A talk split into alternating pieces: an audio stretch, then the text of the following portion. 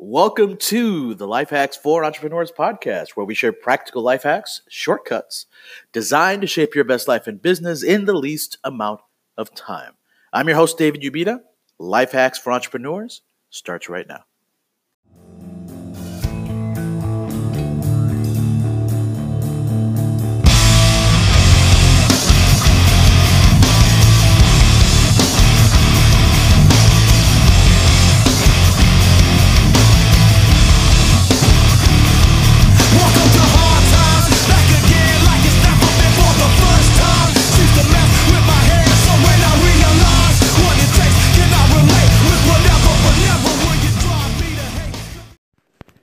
Welcome back to the Life Hacks for Entrepreneurs podcast, where we share practical life hacks to shape your best life and business in the least amount of time with your host, loss mitigation executive entrepreneur, and nationally featured author and speaker, David Ubita. Hey, in episode 25, we catch up with none other than comedian and entrepreneur Melissa Richelle. Melissa, in this episode, really talks openly about the work, the pressures, and assumptions associated with being a professional comedian and entrepreneur, so stay tuned.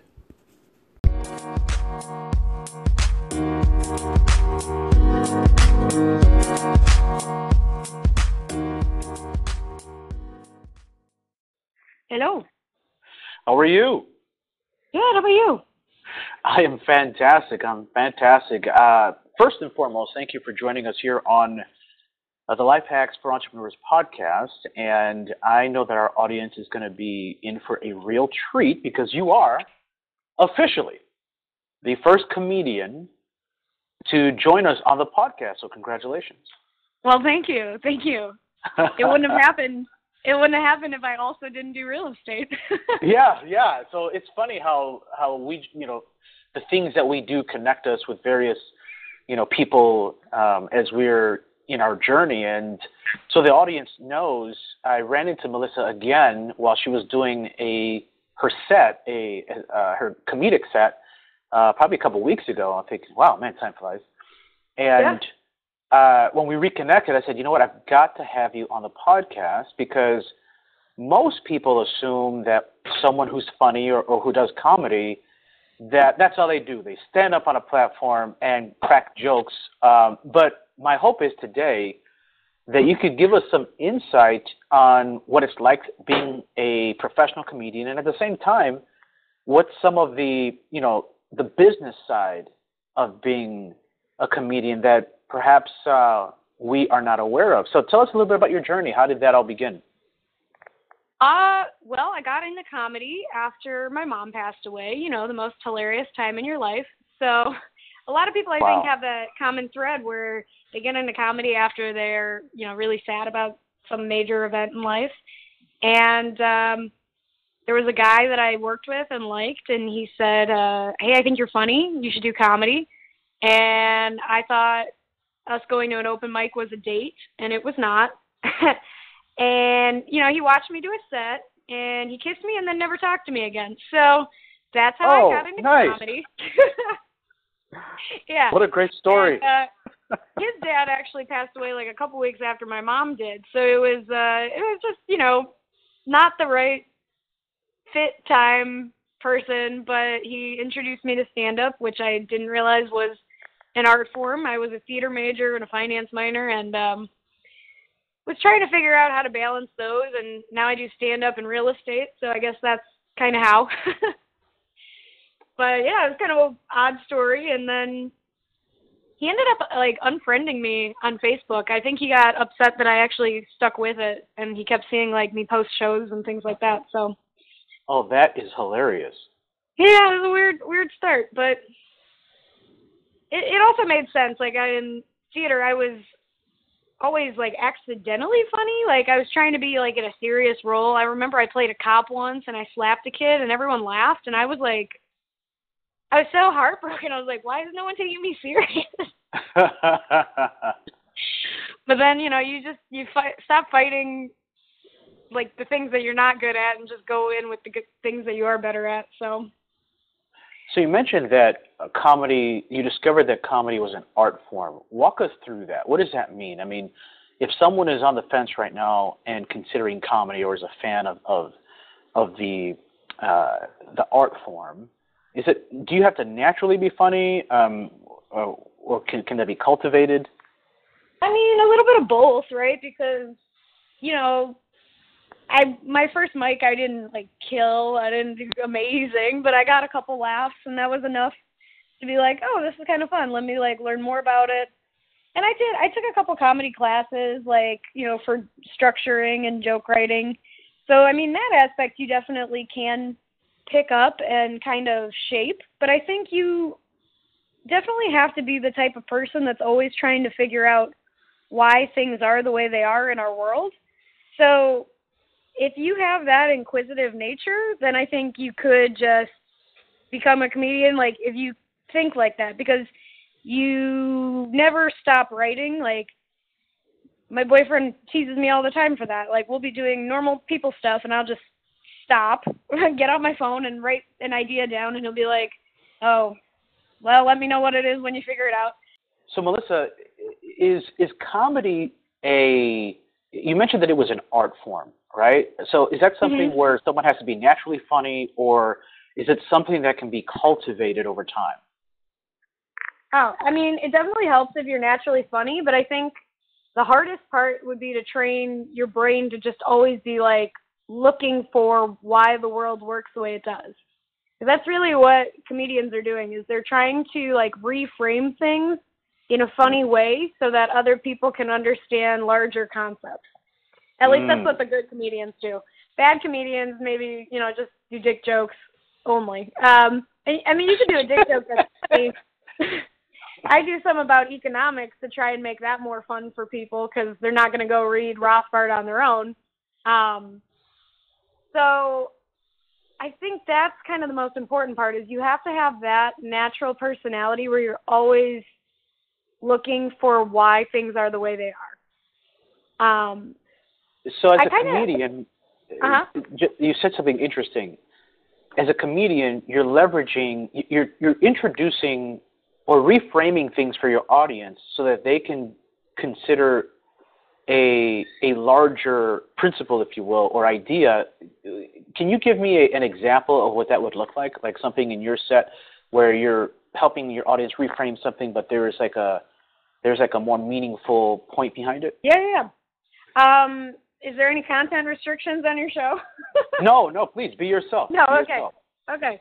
So this is one I've been kind of toying around with is like uh like I worry about the current generation uh becoming like dumber and I feel like the only way we're going to reach people is if we get porn stars to read Rothbard Rothbard while they're giving a rim job. You know, like something like that is like Oh my god.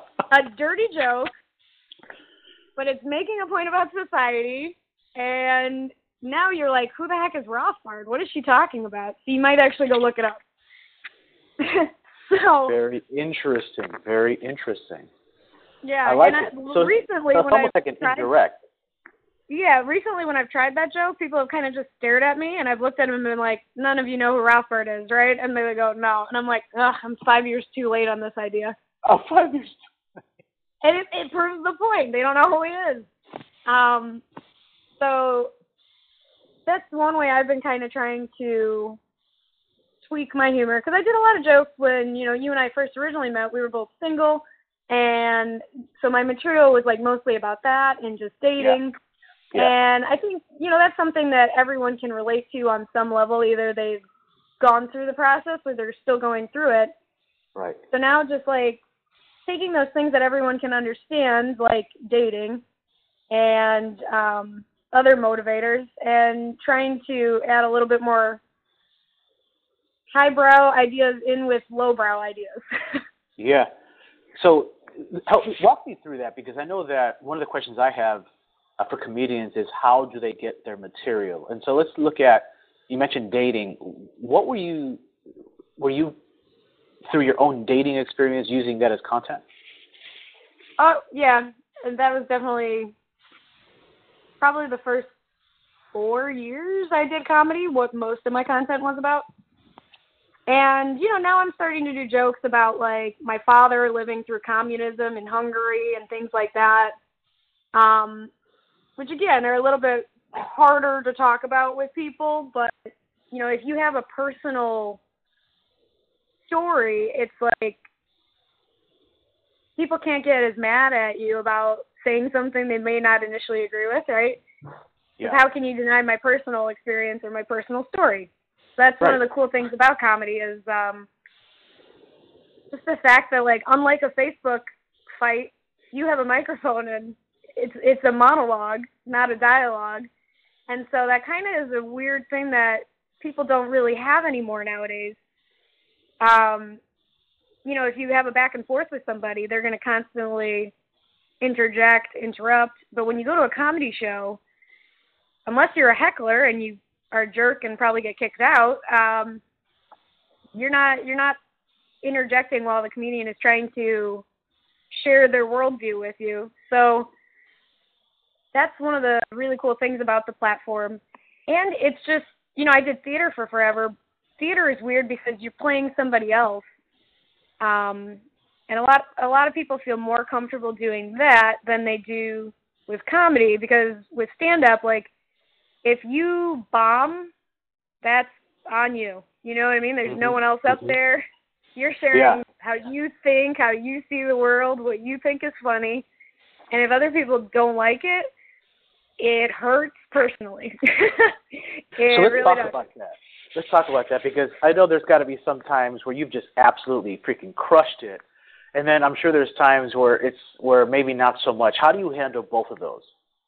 Yeah, I mean, even the night that you know you and I saw each other again, um, we hadn't seen each other in a couple of years. I didn't have a great set that night. I had a couple moments where it was good, but it was a loud bar. People weren't listening. Um, the venue's just not really set up for comedy, and so you know, take you take that into account, but you still see that other people did do well in that venue despite those things. So you can't be so hard on yourself that you totally blame yourself for everything, or else you would never get Yeah. on stage again. Um, Right. But you can't be so cocky or confident, like, oh, it was the audience, it wasn't me, or else you're never going to grow as a performer because you're not giving yourself honest feedback. That's what's cool Mhm. about comedy is you get an instant market survey of whether people like what you're saying or not. Oh, that's good. And, uh, Great way to put it. Yeah, you know, you and I are in business as well. Like that is stuff that business owners pay a lot of money to find out, and comedy you just get to find out like right away. So even if it is feedback you don't like and that hurts, um, hmm hmm you, you fail quick, and uh, it helps you figure out. Like it's a lot like science too, right? Where you have a hypothesis and you're like, all right, I think this joke is gonna work, and then you try it, and you're like, all right, that experiment didn't work. Back to the drawing board. So it definitely has some level of structure and form and science to it. Um, but it's also amazing when comics can just get on stage and just like totally rant and have nothing prepared ahead of time. But the people that can do that are the people that played with the structure first and learned it really well. Mm. Um, that's what a lot of new comics kind of mess up on. They just try and get on stage and be like, "Oh, I'm not. I'm. I didn't pre- prepare any jokes. Like this is just my life." And we're like, "Yeah, we know. It's very evident you did not prepare for this." wow. and it's it's agony to sit through this. Um, but then if you look at somebody like I don't know, have you ever heard of Joey Coco Diaz? no. That guy's crazy. He's just lived a crazy life where like you could give him any topic and he could just riff on it forever because he's lived so many weird things. Um, he's got a really good set on uh This Isn't Happening. Like a I think Comedy Central hosts that show. But anyhow, the people that, you know, have gotten to that level have been doing it like 10, 20 years and they they put in their 10,000 hours and then they can break away from the form. So I'm glad you brought that up because who are some of the comedic influences that uh, that you have and that you look up to, uh, like when you start and then these days? Is uh, this guy Joey one of them? No, he's not somebody I even knew about until um I think my boyfriend was watching him because he was on Joe Rogan a lot. But um I watch a lot, you know, anyone that pretty much has a Netflix special I've watched. Some comedians don't like to do that because they're like, "Oh, I don't want to sound like anyone else." But I think I think you only fall into that trap if you only listen to one type of comic. You know what I mean? But if you listen to people that have different genders, different races, different ages, diff- like some are in relationships, some are single, some have families, and you see like the patterns of what does well with all those differences, that can really help you. Mm. Got it. So- Got it. So, in your opinion, what Uh-huh. makes a great what what makes a great comic? I mean, like, is it the timing? Is it the actual content? Because I know some of us might have a lot of experiences or content, but sometimes we may not be able to to really communicate or be able to, um, I don't know, like you like you like you just mis- uh, mentioned, like riff on a uh, on a specific topic. Yeah. Well, I mean, I think the best quality is not being afraid to look stupid Ooh, that's good. Because you will. You absolutely will. Like, you bomb. Sometimes people throw a curveball at you. Sometimes people heckle. Um, and the only way you know how to deal with those things is going through those things. So if you never get on stage because you're afraid to not do it perfectly, then you'll never do it. So, I mean, that's anything you do in life, right? That's real estate, that's starting a business, that's even dating, right? If you're the guy and you are too afraid to go talk to a girl, you're never going to end up with the girl. Like, you just can't be afraid to look stupid. So I think that's one thing that comedy does really help people with.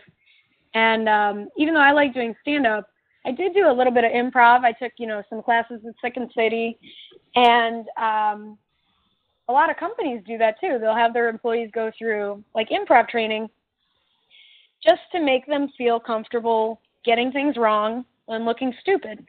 That's really what they're paying for. Um, and you know, as adults, we're so concerned about how people view us, like what's our online presence, how do people like perceive us. But when we're little kids, we don't care about that at all. And that's where you find the freedom in being able to be funny is when you don't care about looking stupid. Because you're going to get it wrong. And um, that's pretty much the only guarantee. You don't know if you're going to do well or not. You know, at some point you will look stupid, and that's that's anything. Yeah, I love that. Uh, and what a great segue in terms of um, just life, love, and business. That whole concept of being fearless and letting the cards fall where they may, because you ultimately wind up getting comfortable in your own skin, and you really just don't care if it's accepted by others, especially if you're just being your authentic self. You're being true to yourself. You're being true to that message or whatever you're saying. It takes the weight off. And I know in business, especially in leadership, um, Mhm. since we work with leaders so often, CEOs and business owners, things like that, people who uh, are have leadership responsibilities. Their leaders are often viewed through a magnifying glass, and I, over the years, as, as I've studied leaders and worked with them, what I've noticed is a common thread that the most successful, most impactful, the most influential leaders are the ones that just don't give a crap. They're like, you know what? This is my truth. This is where I am. And you can take it or leave it. But regardless of your feedback or input, I am okay with myself because it's my true feeling about the subject, right? Yeah. There was I don't remember who said the quote, but somebody said, uh, everyone is everyone is afraid of something. So you can't be afraid of fear, you just can't live in fear. Like you you have to acknowledge that you will have fears. Everyone does. That's like wired into us. It's a survival tactic. Like you should check in with it. But to actually like let it halt you from doing things because you're so frozen by fear, that's that's the problem. So I think part of being an entrepreneur and getting on stage is just uh, reframing fear. like if you think of it as helpful feedback um, instead of something to stop you from doing anything ever, then that's really the only way you can move forward in life with that because you know, you've started businesses. I'm sure you've done more than one, right? Like some have failed, some have taken off. And Mhm. if you felt like, oh, I look stupid because I failed at one, you would never get up again and do the one that doesn't fail.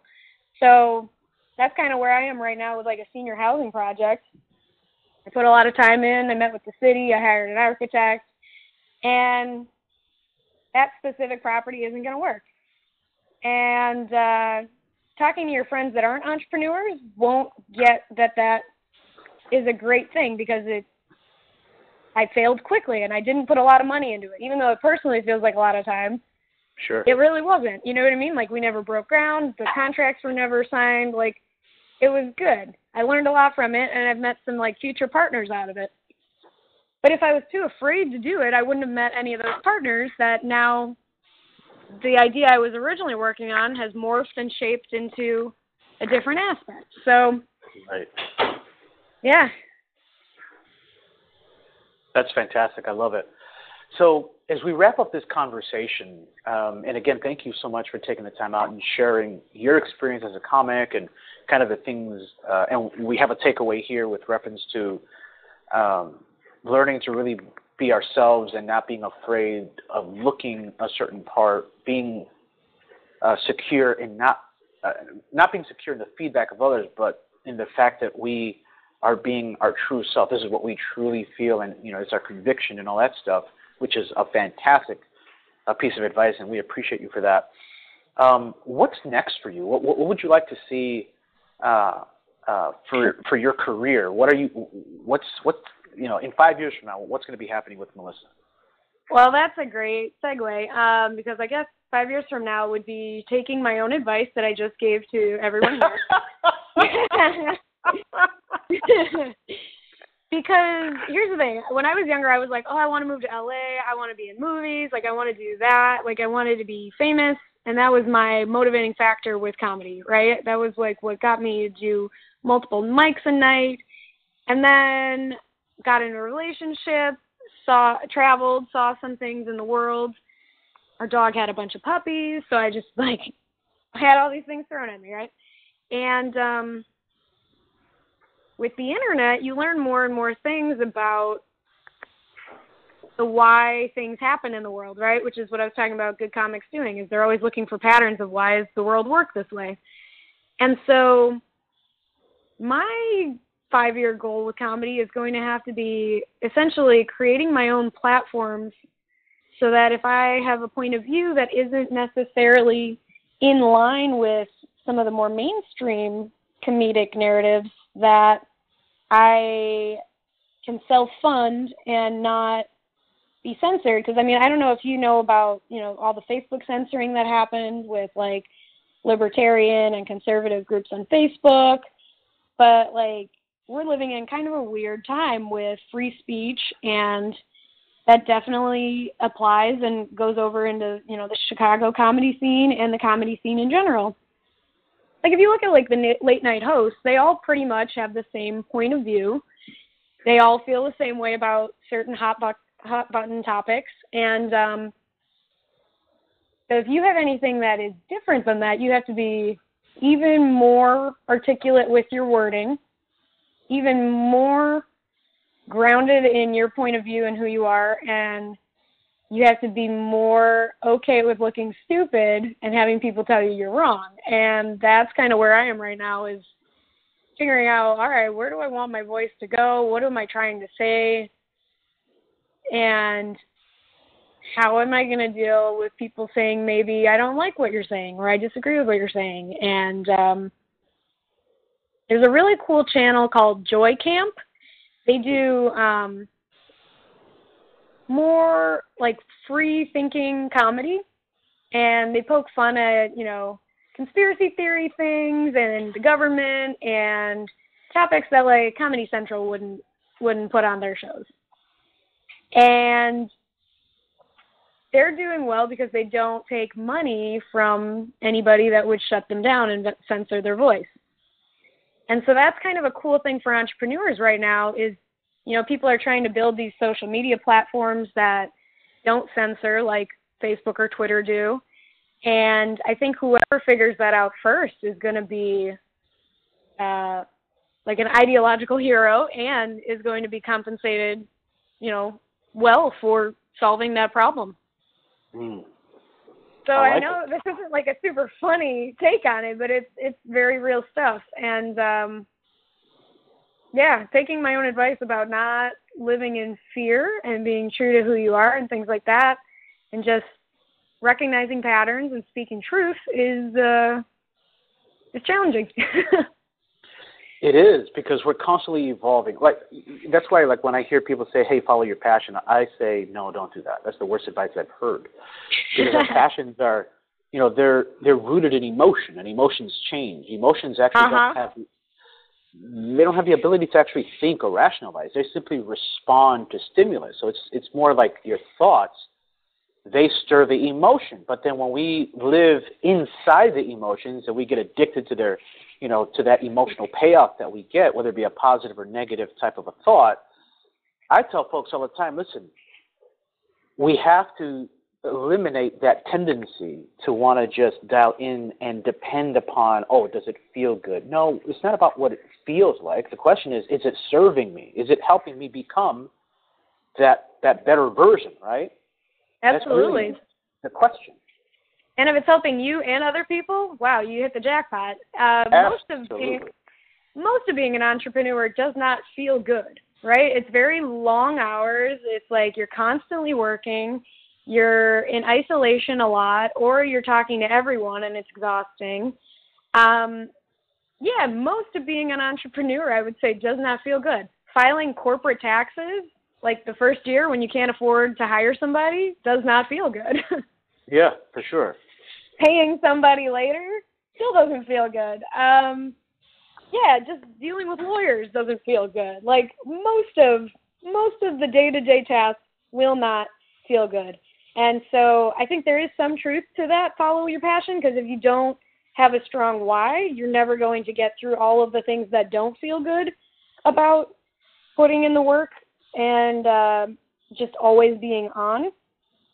But you're right, you can't just follow what feels good or you'll change your mind a bunch of times. You'll never implement anything and you you don't stand a chance of succeeding at anything. Agreed. Again, thank you, uh, Melissa, so much for, for hanging out with us. Where can our audience uh, connect with you? Um, are you on social media? Um, Yeah, Where- I'm on uh I'm on those until, you know, the market comes up with better versions. Um right. So I'm on I'm on Facebook, I'm on Twitter, I'm on YouTube, Instagram. Uh, but then there's also a couple of cryptocurrency platforms that I'm trying to get onto. Uh, there's one called Minds.org, I believe, and then there's Steemit.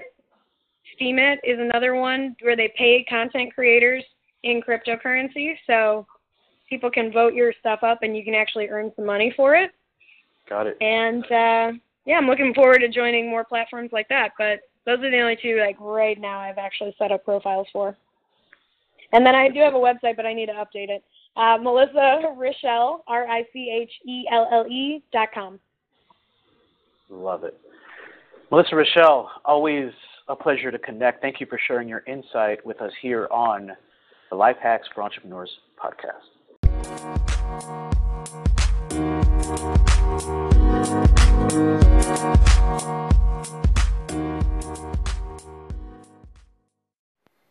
Hey, you've been listening to the Life Hacks for Entrepreneurs podcast, where we share practical life hacks to shape your best life and business in the least amount of time with your host, loss mitigation executive, entrepreneur, and nationally featured author and speaker, David Ubita. Hey, life hackers, help us reach more people. We need your help. Stop by iTunes, give us a positive review and rating. Remember, our goal is to become the number one small business podcast on iTunes, so your feedback really does matter. Hey, for more great content like you found here on this podcast, make sure to visit davidubita.com. Until next time, continue to grind, grow, and give.